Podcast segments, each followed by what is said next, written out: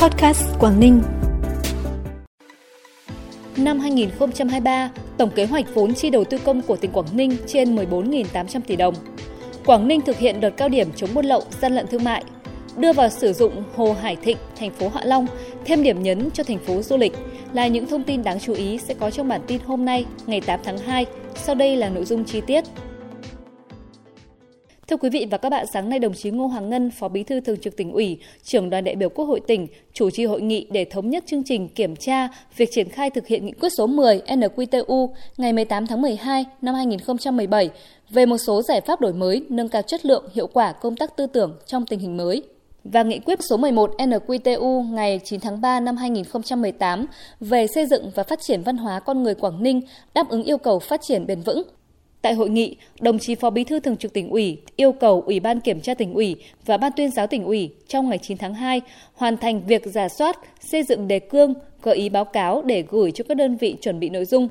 Việc kiểm tra thực tế tại một số cấp ủy địa phương đơn vị tổ chức đảng bắt đầu từ ngày 28 tháng 2. Công tác kiểm tra phải tập trung giả soát, phát hiện những vấn đề còn hạn chế trong quá trình triển khai thực hiện ở cơ sở để có giải pháp khắc phục kịp thời.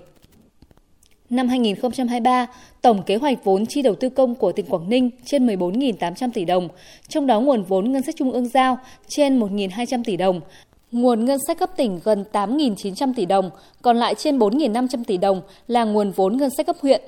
Tại cuộc họp kiểm điểm tiến độ triển khai các dự án đầu tư công năm 2023 được tổ chức sáng nay, đồng chí Cao Tường Huy, quyền chủ tịch Ủy ban nhân dân tỉnh yêu cầu các ngành địa phương tập trung đẩy nhanh tiến độ các dự án chuyển tiếp, đồng thời đẩy nhanh công tác hoàn thiện hồ sơ quyết toán các dự án đã hoàn thành. Đối với 9 dự án khởi công mới năm 2023 từ nguồn ngân sách tỉnh phải hoàn thiện thủ tục đấu thầu trước ngày 30 tháng 4, khởi công trước ngày 30 tháng 6. Đối với nguồn vốn phân bổ thực hiện các nhiệm vụ chi đầu tư đã được cụ thể hóa, đồng chí yêu cầu các địa phương phê duyệt đề án trước ngày 22 tháng 2, báo cáo Ủy ban nhân dân tỉnh cho ý kiến về danh mục các dự án. Sáng nay, thị xã Đông Triều đã long trọng tổ chức khai hội Thái Miếu nhà Trần năm 2023. Thái Miếu còn gọi là đền Thái, tọa lạc trên đồi đình thuộc thôn Trại Lốc, xã An Sinh, thị xã Đông Triều, tỉnh Quảng Ninh, là nơi thờ tổ tiên của nhà Trần và các vị vua Trần, một trong những di tích quan trọng trong quần thể khu di tích quốc gia đặc biệt nhà Trần tại Đông Triều. Vì thế, nơi đặt Thái Miếu ở quê gốc nhà Trần được coi là kinh đô thứ hai của triều Trần. Lễ hội Thái Miếu nhà Trần được phục dựng lại từ năm 2019 và duy trì tổ chức thường niên. Lễ hội Thái Miếu sẽ kéo dài trong 3 ngày từ ngày 8 tới ngày 10 tháng 2 Ngoài các hoạt động tế lễ, còn có các hoạt động mang đậm màu sắc dân gian như kéo co, cờ cây, ném còn, đi cầu kiều, đập niêu và liên hoan văn nghệ làng văn hóa xã An Sinh được tổ chức tại khuôn viên Thái Miếu. Hải quan Quảng Ninh đang thực hiện đợt cao điểm đấu tranh chống buôn lậu, gian lận thương mại và vận chuyển trái phép hàng hóa qua biên giới sau Tết Nguyên đán Quý Mão 2023. Theo đó, Hải quan tỉnh chỉ đạo quán triệt tới các đơn vị trực thuộc, căn cứ tình hình địa bàn, chủ động đề ra các biện pháp phòng ngừa, phương án, kế hoạch xác minh, đấu tranh, ngăn chặn buôn lậu, gian lận thương mại, sát thực tế, đảm bảo hiệu quả. Bên cạnh đó, ngành tăng cường phối hợp với các cơ quan đơn vị và lực lượng chức năng trong thu thập, trao đổi và chia sẻ thông tin nhằm kiểm soát tốt địa bàn, không để xảy ra buôn lậu, gian lận thương mại và vận chuyển trái phép hàng hóa ma túy qua cửa khẩu và các khu vực khác trong phạm vi địa bàn hoạt động hải quan. Bản tin tiếp tục với những thông tin đáng chú ý khác. Thành phố Hạ Long vừa đưa vào sử dụng Hồ Hải Thịnh và các công trình tạo cảnh quan xung quanh hồ tại phường Hồng Hải. Hồ Hải Thịnh hay còn gọi là Hồ Hòn 1 có vị trí đắc địa ở trung tâm của thành phố thuộc phường Hồng Hải, nằm đối diện nhiều công trình nổi tiếng của tỉnh như quảng trường 30 tháng 10, cung quy hoạch hội trợ và triển lãm tỉnh, thư viện bảo tàng tỉnh Quảng Ninh. Dự án có tổng mức đầu tư hơn 12 tỷ đồng, Tổng diện tích khu vực là 12,57 ha, trong đó bao gồm phú điêu cá heo, cây xanh, tượng 12 con giáp. Điểm nhấn của công trình là cây cầu đi bộ trên mặt nước bao quanh núi đá với tổng diện tích mặt cầu là trên 1.500 m2, nơi du khách có thể dạo bộ, ngắm nhìn cảnh sắc tuyệt đẹp xung quanh. Đây sẽ là một điểm trải nghiệm mới cho du khách khi đến với Hạ Long.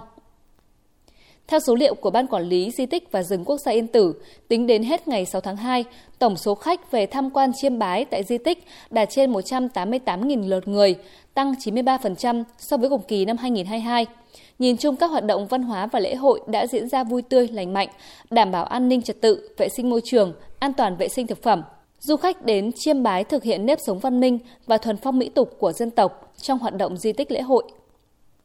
Nằm trong chuỗi các hoạt động tại lễ hội Đình Lục Nà năm 2023, huyện Bình Liêu vừa tổ chức giao lưu hát then đàn tính giữa huyện Bình Liêu tỉnh Quảng Ninh, thành phố Lạng Sơn tỉnh Lạng Sơn và huyện Hòa An tỉnh Cao Bằng.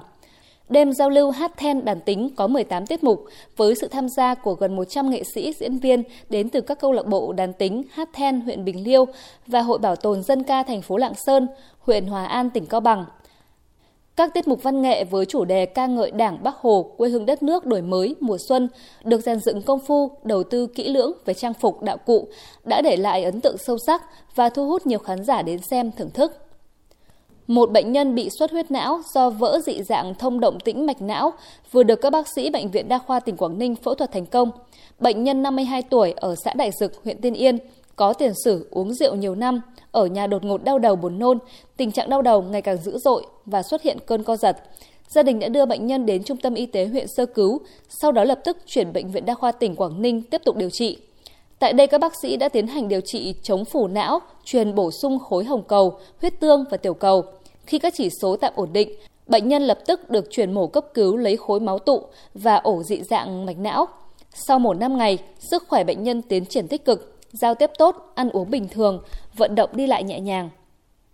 Phần cuối bản tin là thông tin thời tiết. Thưa quý vị và các bạn, đêm nay và ngày mai, tỉnh Quảng Ninh chịu ảnh hưởng của áp cao lạnh lục địa có cường độ suy yếu kết hợp hội tụ gió trên cao. Thời tiết các khu vực trong tỉnh phổ biến nhiều mây, đêm và sáng có lúc có mưa, mưa nhỏ, có nơi có sương mù. Nhiệt độ trong ngày dao động từ 20 đến 23 độ. Thông tin thời tiết đã khép lại bản tin podcast hôm nay. Cảm ơn quý vị và các bạn đã quan tâm đón nghe. Xin kính chào tạm biệt và hẹn gặp lại.